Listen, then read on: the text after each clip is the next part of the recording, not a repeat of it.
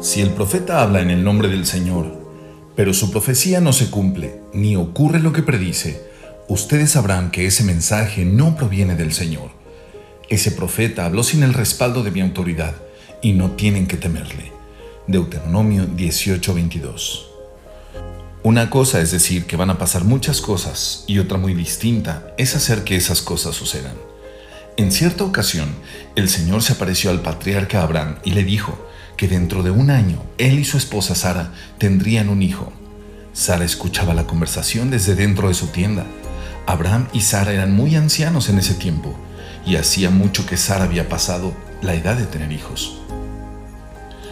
Así que se rió en silencio dentro de sí misma y dijo, ¿cómo podría una mujer acabada como yo disfrutar semejante placer, sobre todo cuando mi esposo también es muy viejo?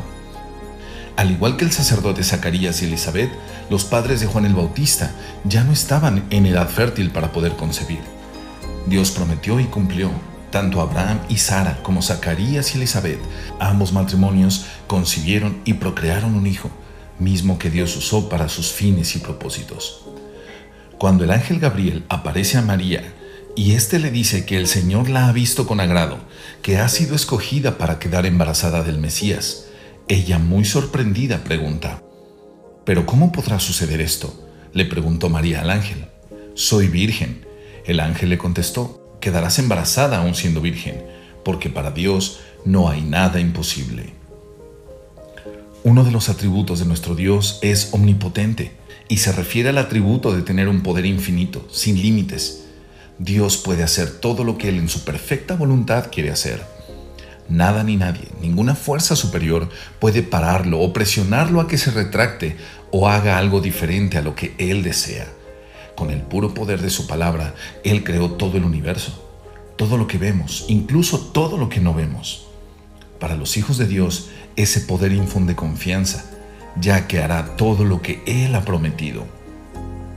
Para los que no son hijos de Dios, ese poder inspira terror porque el Señor hará todo lo que Él ha prometido, y para Él no existe ni una sola cosa imposible. Oh Señor soberano, hiciste los cielos y la tierra con tu mano fuerte y tu brazo poderoso. Nada es demasiado difícil para ti. Jeremías 32, 17.